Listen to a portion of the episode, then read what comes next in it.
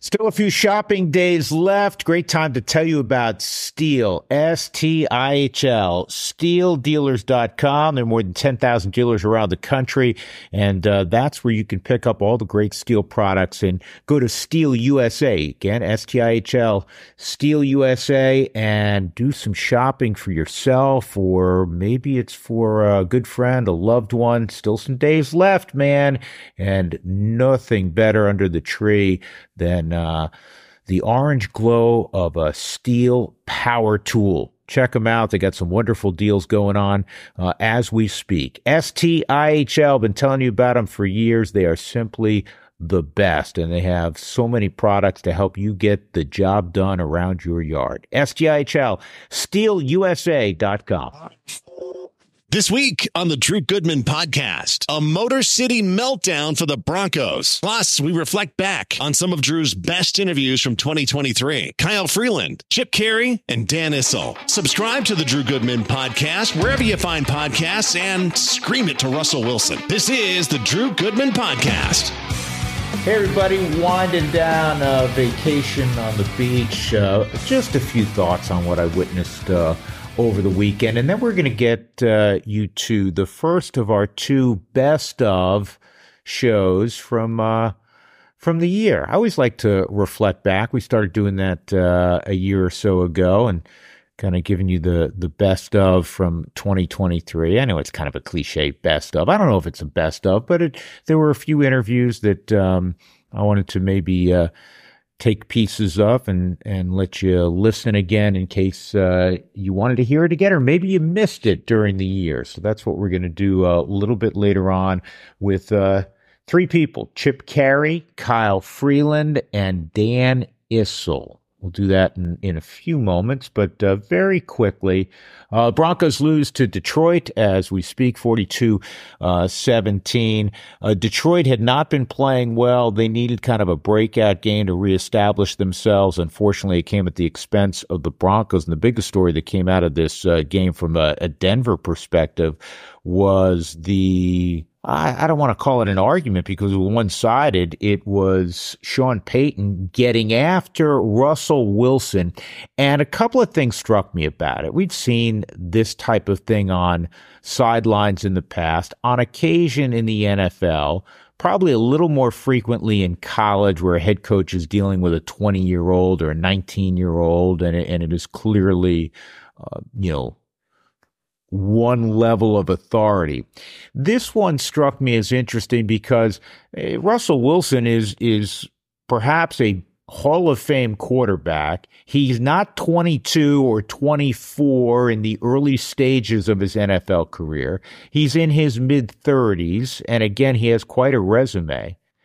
And Sean Payton, was yelling at him like he was a 20-year-old. And maybe it is, and I'll be honest with you, I don't know Sean Payton, I've said that, but everything that I've witnessed of Sean Payton smacks me of not very likable. And I guess he'll be more likable if he wins a lot of football games in Denver, and Denver gets back to the playoffs and ultimately wins another Super Bowl, and then it doesn't matter, I suppose, your demeanor on the sideline or your demeanor with the media. And some of you may discard how he treats the media, but I remind you that the media, if done right, they are a conduit to you at home.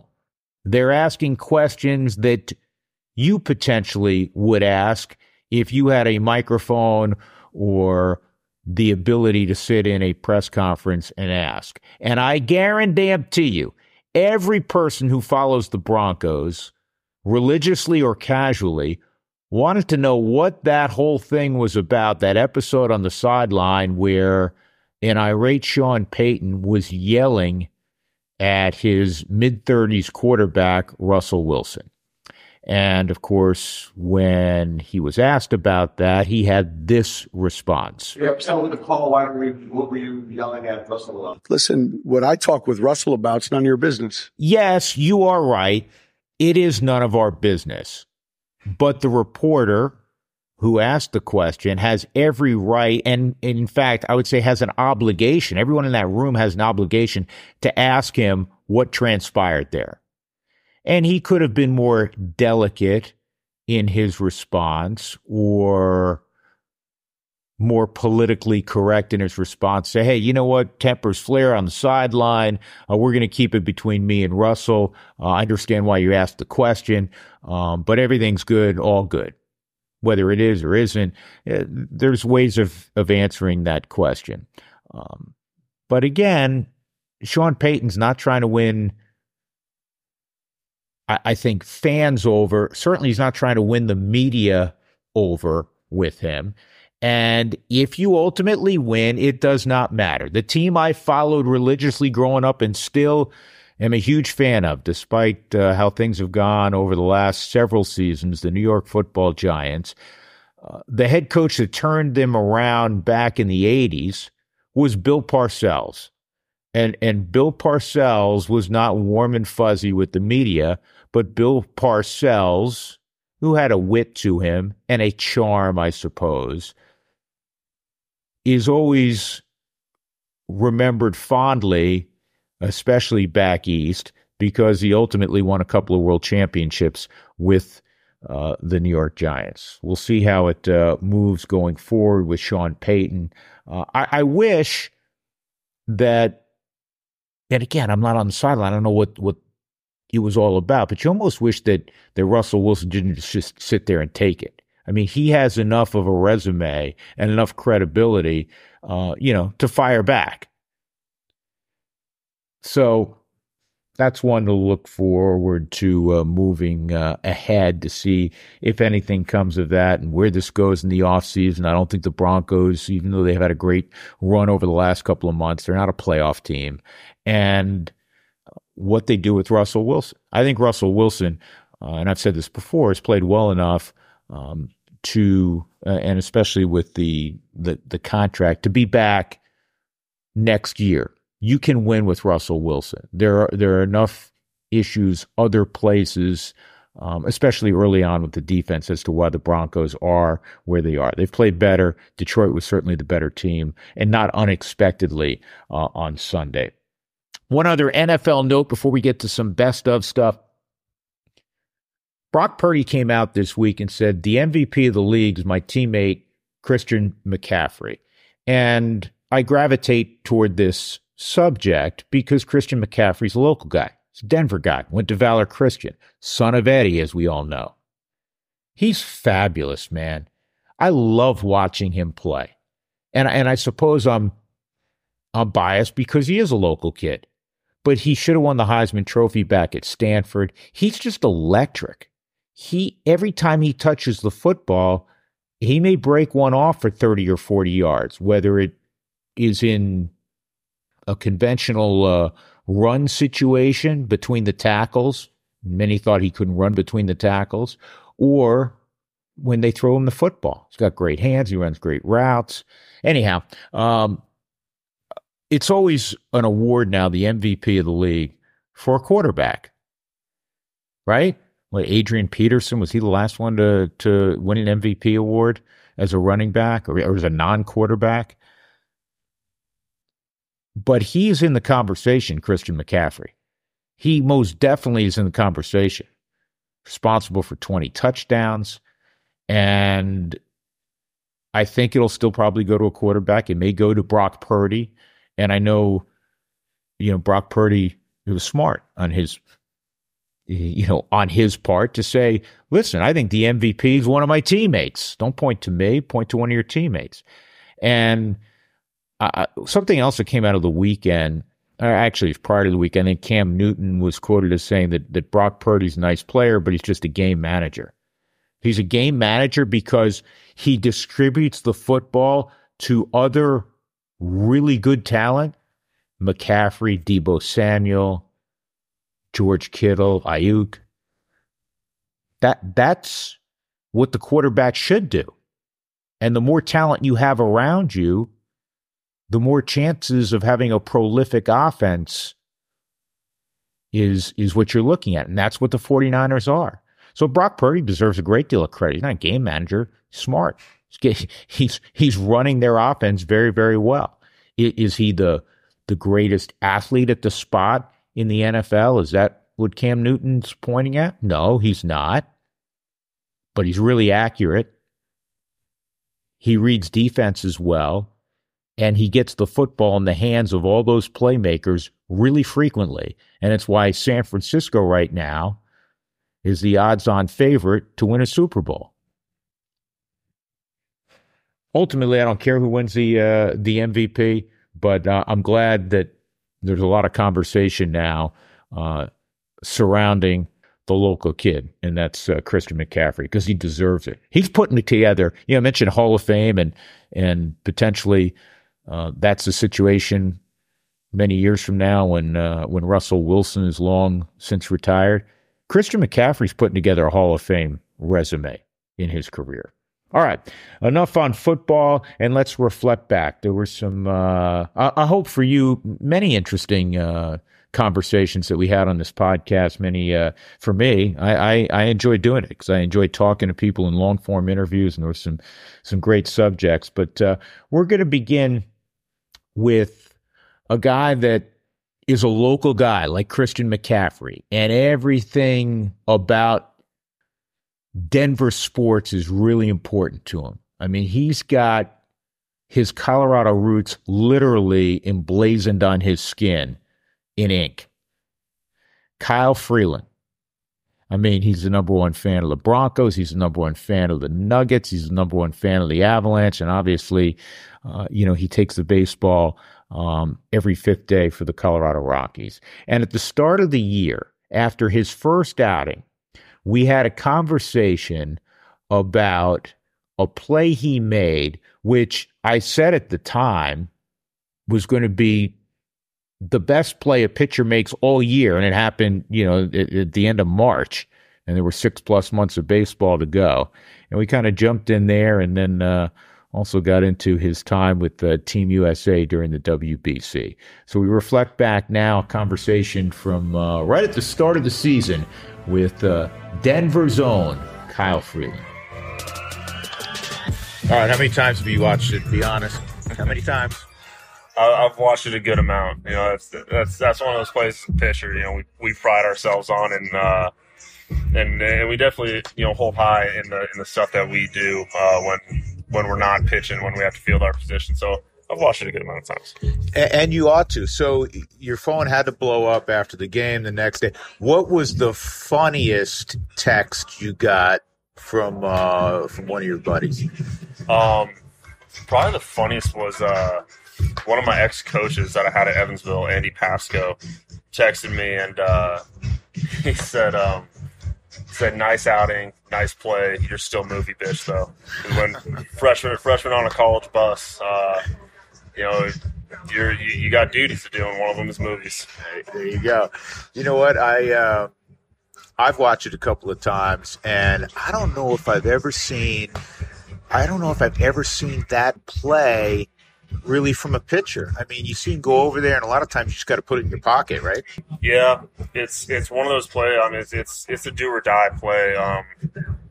With a ball that's hit that softly, almost right up the line, you really don't have time to plant your feet and get your momentum going the opposite way to make that throw. And then you got to, one, put a lot on that throw, and two, make it accurate. It's kind of one of those do or dies where, as kids growing up watching Jeter, make those plays, watching Tulo make those plays.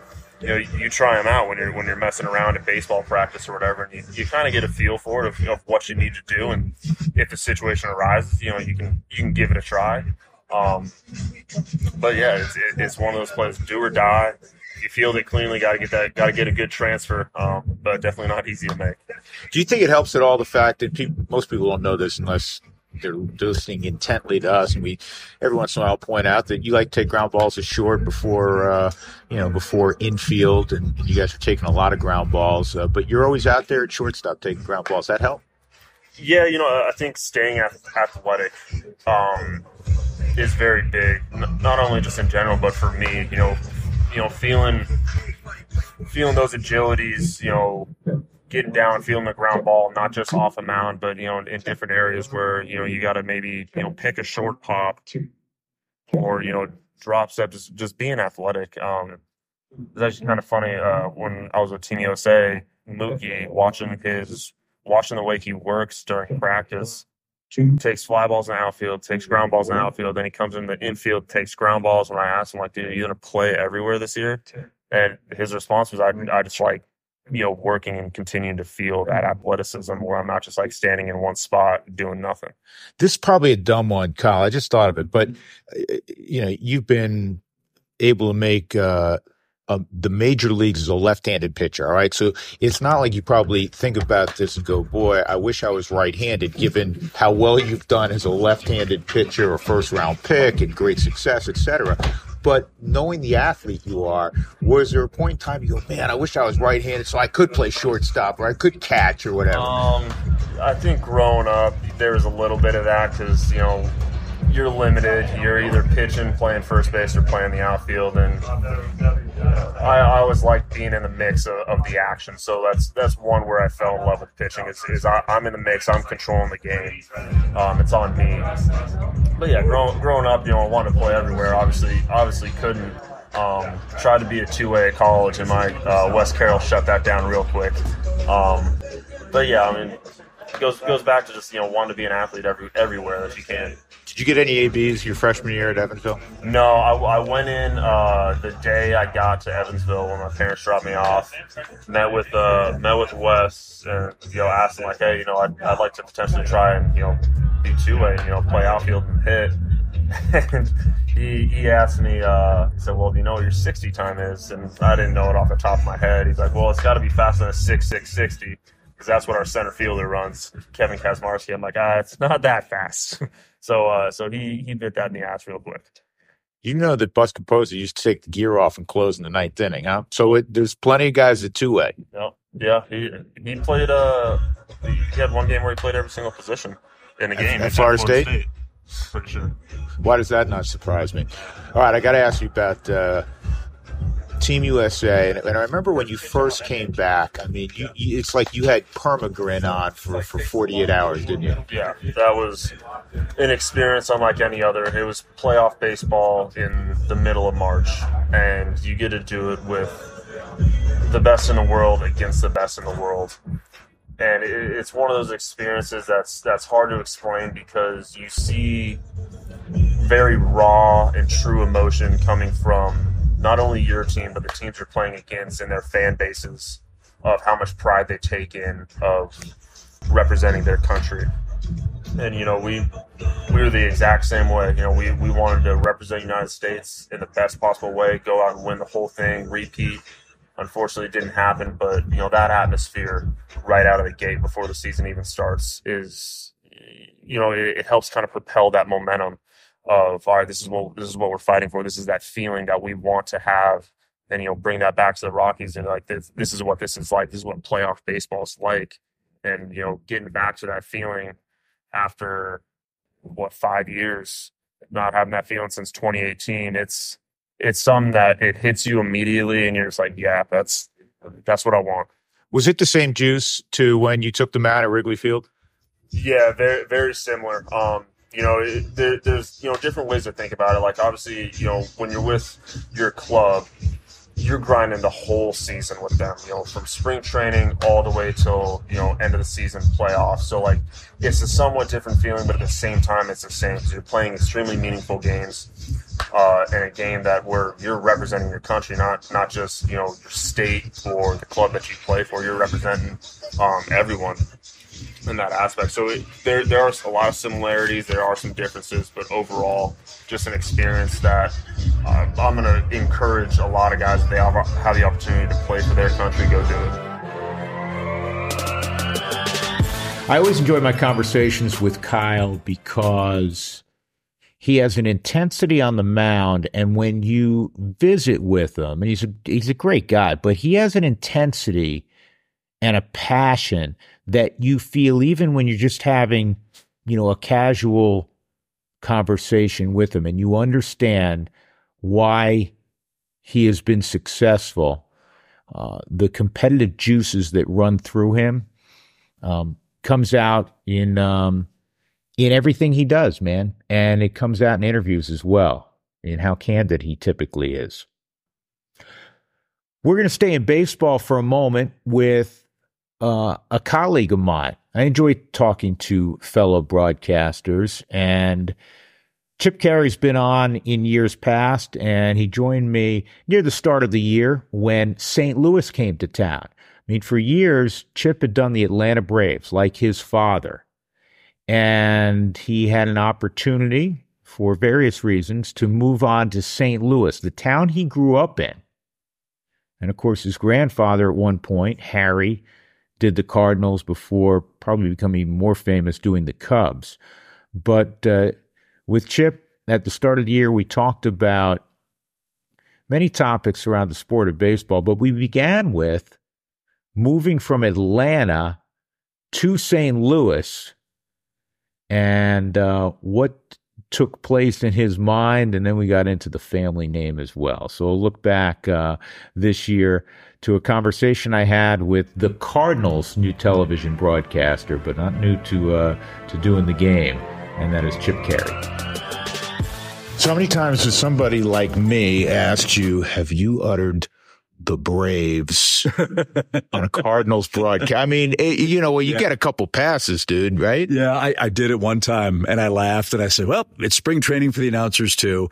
It is weird, Drew, because, you spend 20 years of your life in one place, it just becomes automatic, right? I'm sure you couldn't imagine not doing the Rockies games, and you're going to do the Arizona Diamondbacks broadcast. It's going to just pop out the way that it pops out.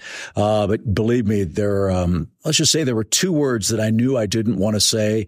One of them was Braves, and I'll let you use your imagination as to what the other one is. Yeah, I will say this. When I first got started, because I grew up in New York, as you know, and I was a Mets fan growing up, I was always worried, something Mets would come out, especially in the early days when the Rockies played the Mets, not to get excited if, David Wright hit a homer or something. Yeah, it's funny you say that, because the second series that I did with the Cardinals, we hosted the Braves in Atlanta.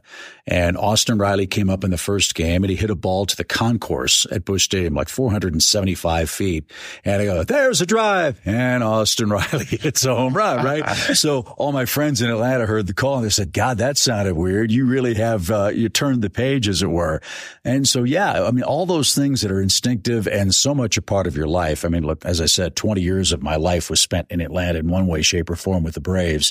That's the hardest part of making this transition, but going to a place like St. Louis, where I grew up and understand the culture and the people have been so welcoming, has made that very, very easy. You have carved out a great career, and I'm saying it to embarrass you. You have, and I imagine it wasn't as easy as some people on the outside may say. Well, he's a Carey, and his grandfather who. And because you've been on before, I'll say you didn't really know your grandfather growing up, and a lot of people don't realize that. Your dad obviously was a legend in Atlanta. I know you're proud of your name, but was it also a burden a little bit, Chip? To a degree. I mean, when I was getting started, and this will date me, we didn't have cell phones. We didn't have Twitter or Instagram or Facebook. When I was growing up in St. Louis, cable TV was just starting to penetrate West County, where I grew up. And in 81, 82, I was one of the kids that would come home from school, flip on the TV, and there's this goofy old man with the big glasses singing out of key at Wrigley Field. I'd go do baseball practice, homework, have dinner, come back, and then the Braves were on TBS at night playing the Dodgers or the Giants. The Braves were in the National League West for many, many years, as your fans, I'm sure, know. So for me, the challenge was, okay, my dad's on TV nationally every day. My grandfather's on TV every day nationally. And I want to try to do this and find my own way. And I can barely tie my shoes, much less say ground ball to second. So that was the real challenge. And yes, there are going to be people who hate because of the last name. And I'm the first to admit that it has opened innumerable doors that probably wouldn't have been opened if my name was Smith, Jones, or Brown. But as you know, this is ultimately a performance and personality-driven business. When the light goes on and they say it's time to talk, you can either do it or you can't. And they helped train me to understand that you got to be you. Don't try to imitate Skip or Harry. It's like kids, I'm sure you've heard a zillion tapes of people out West who want to sound exactly like Vin Scully. Why? There's only one. He's the poet laureate of baseball. There'll never be another one of them. So, I learned quickly that the name is going to open doors. The people that understand that it's no different than a doctor in the family having a son or daughter follow in those footsteps. We just happen to do it on TV and cover a sport and do a job that's really, really fun.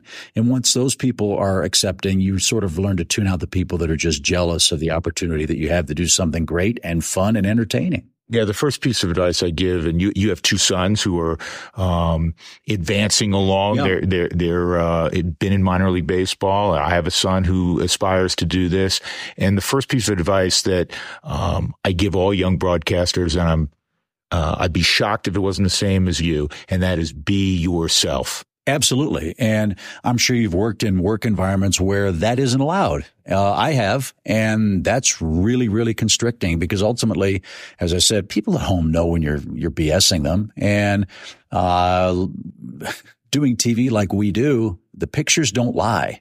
And I think if people understand that we have a stake in the game and that we want our teams to win every single game they play, it makes our job a lot more easy. It makes it a lot more fun, but we have no control over it. And it's very, very important to me, as I'm sure it is for you, to be honest with the audience, because if you're not honest, you don't respect them. And as we know, honesty is the sincerest form of respect. And I think that's served you well. I hope it continues to serve me well, and hopefully my sons as well in Amarillo.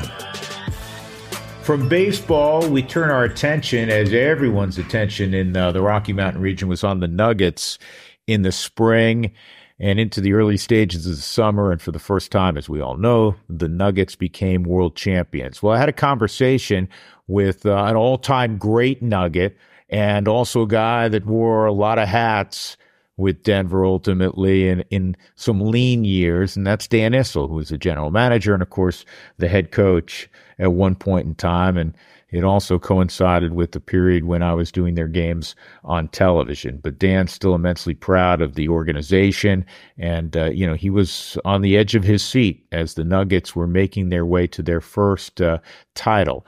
We picked this conversation up before Game 3 of the finals, and you'll recall Miami had just taken a game from Denver here at home. And so it was 1-1 going back to Miami. And we start in on the NIL and the money involved in the college game now, and then ultimately start talking about that series between the Nuggets and the Heat. Dan Issel, the horse, of course.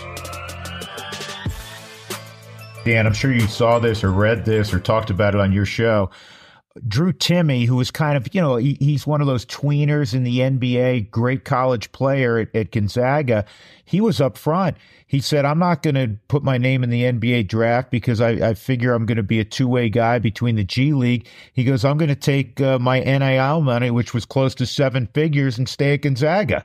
Yeah, no. And I was surprised that, especially given that Kentucky lost a lot of veterans, I was surprised that Oscar Tshiebwe stayed in the draft this year because he could have gone back to Kentucky and made a lot more money than he's going to make, playing in the G League or wherever he winds up. How much excitement are you drawing from your old franchise that you played for, that you coached, that you were the GM for, being in the NBA Finals? Yeah, it's terrific. I mean, I have nothing to do with the current team, but I don't think you can be involved in an organization as long as I was and not feel some sense of pride, even some sense of ownership. And I'm very happy. Michael Malone has been terrific to me, and talking with Lisa Johnson, I understand all of the players are just really good people. So I'm happy for them, but I'm happiest for the fans of Denver. I mean, they've supported this franchise for a long, long time. Maybe even when we didn't put a product on the floor that was worth supporting. And so, for them to finally get a chance for the team to participate in the NBA Finals, I think it's terrific. Yeah, I think in my 10-year run, and some of them were doing games with you, my one-loss record as a broadcaster, not real strong. No, there was some lean years for sure. Yeah, just to reminisce for a moment, did you see? I understand Fonz was in town. I've been traveling with the Rockies naturally, so I haven't been there. But I understand LaPhonso was in town. Do you look back when you got LaPhonso, you got Brian Stith, and it felt like, Dan, you were really building something? And then, of course, it's not fair to attribute it to one thing, but when LaPhonso had that very strange knee injury that derailed what I think could have been a really special career. Do you reminisce at all about that ever? Absolutely. I think about it all the time. The fact that we were a first 8 seed to upset a number 1 seed, and then a lot of people don't talk about this, Drew, but the next series we were down to Utah, 03. The great Stockton, Malone, Hornacek team. And we were until the Heat did it against the Celtics. We were one of 4 teams that were ever down 0-3 in the history of the NBA playoffs, to force a Game 7. And so that was a really special team. And it just shows you how delicate the chemistry is in a locker room. I mean, we had Fonz tears up his knee, Mahmoud, because of his, religion, started really, not taking good care of himself. And, it just a few minor changes. And that team went from a promising, perhaps championship team someday, to being a 500 basketball team. So, I think about it all the time. Had we kept that team intact, and they would have kept the same focus on how hard they played that year, that could have been a really special situation. Do you keep in touch with any of those guys or run into them on occasion? I stay closest to Fonz. Sherry and I are godparents to one of Fonz and Jen's children, and we text back and forth all the time. And we and I text with Dikembe on occasion. I would say those two are the two that I have stayed closest with. You know, there got to be more stories that you've forgotten through the years. Do you have a favorite story from when you were coaching? Because you have a great sense of humor, and I saw all facets, near and far, from calling the games or being around the locker room. I think of Chopper Travolini when you got hurt and you got hit, where nobody wants to get hit as a guy, and kind of standing over you. Was that one of your favorite stories, by the way? Yeah. As a matter of fact, we had prearranged that because that game was on national TV, and I don't remember who we were playing. But I told him, I said, I want your mom to be able to see you. And, I said, so I'm going to pretend like I get hurt and you come out on the floor, and, then your mom will be able to see you on national TV. And so that's exactly what we did. And I laid on the floor till Chopper got out there. When I was coaching, Drew, this is my favorite story, and it just shows what kind of kids we had on that team in LaPhonso and Dikembe. So we're getting ready to go. We had lost the first 2 games in that Seattle series, and we came home and beat Seattle in 2 games, and now we're going back to Seattle for game number 5. And we flew charter, and so there were always, there was just the players, the coaches, the training staff, and so there were always a ton of empty seats on the plane. And I'd had guys come and tell me, can I take my wife on the trip, or can I take my girlfriend on the trip? Can I take my cousin on the trip? And we cut that all out. And so And we're getting ready to go to Seattle for game number 5, and Fonz and Dikembe walk into my office, and they say, Coach, there's somebody that I think we ought to take to Seattle. And I'm thinking, oh, no, here it comes. What are they going to ask for? And I said, who's that? And they said, Bo Mitchell, our chaplain. And that just shows, and so we took Bo. I don't know if there was any divine intervention on that game, but that just shows what kind of kids those kids were. Yeah, I see Bo on a regular basis every Sunday because he's the chaplain for the Rockies and has been for a number of years. Yeah, that's a wild one. Dikembe's voice. You know what? If he was, say, in Washington, Dan, he would not need to pick up a cell phone to call you in Denver. He could just bellow, and there's a chance you might hear him, right? he's the best. When he had his number retired down at what was then Pepsi Center, now Ball Arena, he was nice enough to request that I introduce him that night. And I told the crowd when I first was hired by Bernie Bickerstaff to be the coach, he told me, you're going to love Dikembe. He said he's an intelligent guy. He can speak 7 different languages. I said, but as you're about to hear, English is not one of them.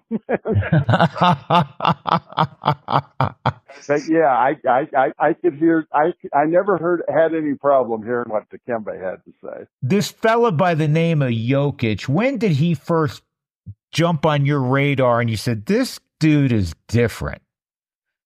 Well, you know, I it wasn't immediately. Because, you know, he's a second-round pick. He's the 41st pick in the draft, and you figure, well, you know, he might be an okay player. He might be able to fill out a roster. You usually don't get the best player in the league with the 41st pick in the draft. But the more you watched him, and he just has a great feel for the game.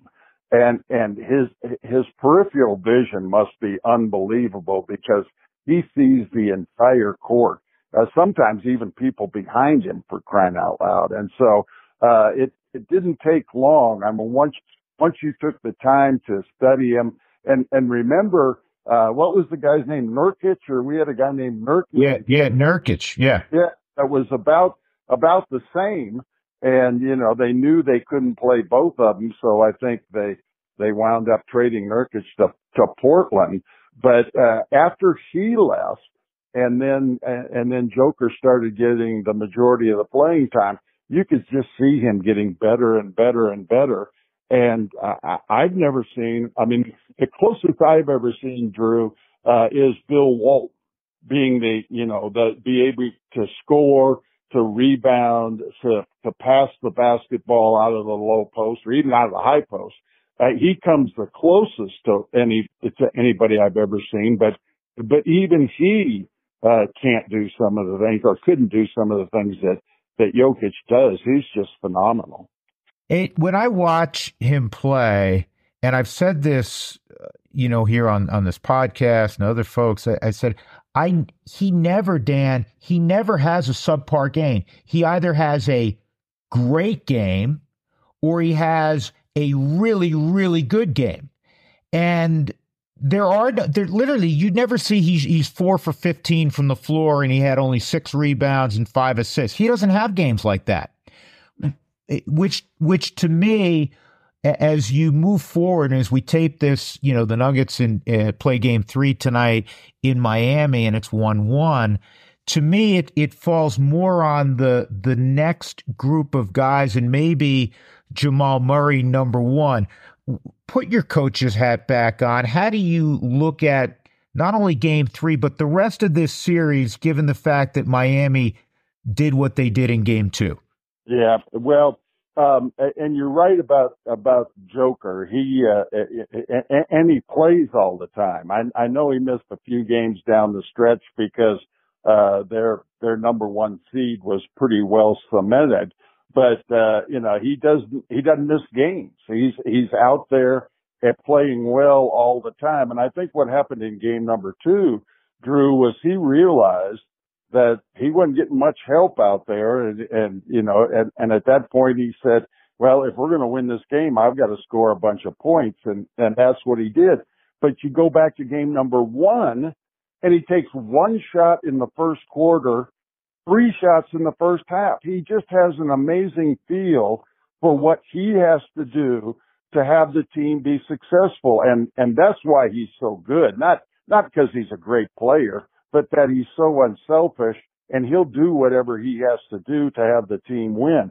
I think, you mentioned Jamal, and Jamal had a below average game in game two, but I'm not worried about him. But some of these other guys, you know what Jamal's going to give you. You know what Joker's going to give you. On the other side, you know what Jimmy Butler's going to give you. You know what Bam Adebayo's going to give you.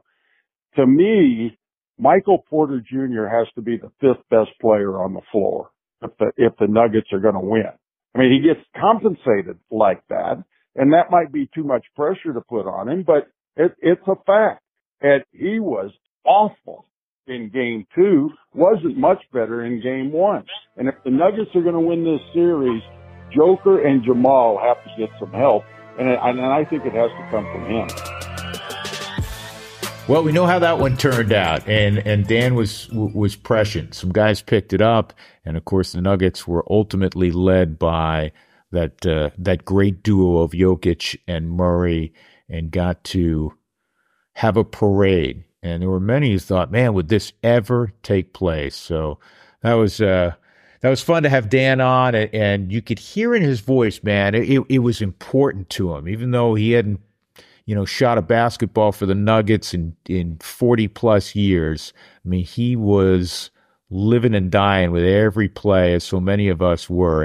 And it was neat to get his reflection, not only on the Nuggets run, but certainly on some other stories and times that we all got to share from a number of years ago. The Horse, Dan Issel.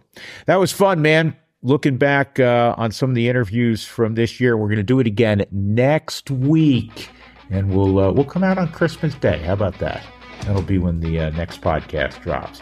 Till then, enjoy your family, enjoy your friends, happy shopping, happy holidays, a belated happy Hanukkah, and a Merry Christmas to all of you. We'll do it again in 7 days. Take care, folks.